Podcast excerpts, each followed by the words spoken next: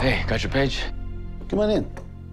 Dr. Abrams is his surgery right now. As soon as he's done, Keegan's next. Uh huh.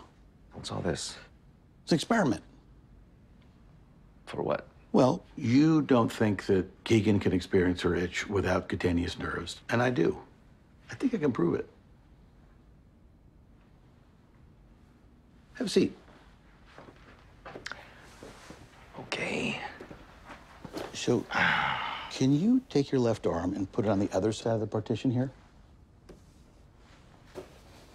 Thank you. So that's like a magic trick? Yeah, kinda. Okay, so I'm gonna start to brush your real hand and the fake hand simultaneously, but I just want you to look at the fake hand, okay? Whatever you say. So amputees sometimes still feel the missing limb, right? Yeah, a phantom limb. The nerves are transmitting confusing signals. Or do amputees still feel missing limbs because the brain is just assuming that it's still there? Because if that were the case, the nerves would be irrelevant, right? So you're suggesting Keegan's got a phantom itch? Her brain is telling her it's there even though it isn't? Yeah. Uh, just like amputees perceive a limb that used to be there, Keegan still perceives an itch that she got three years ago from a drug reaction when the brain is basically playing a trick on her. Interesting theory. Where are you going with all this?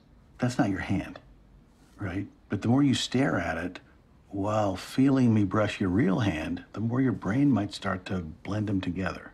I guess I can buy that. Yeah. Very powerful, the connection between what we see and what we feel.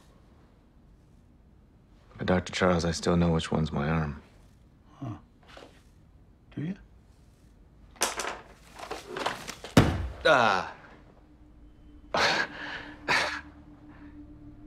Ah, for a second there, I. You felt the hammer. Yeah, I did. Well, and we both know there aren't any nerve endings in this thing, right? Amazing the tricks the brain can play on us.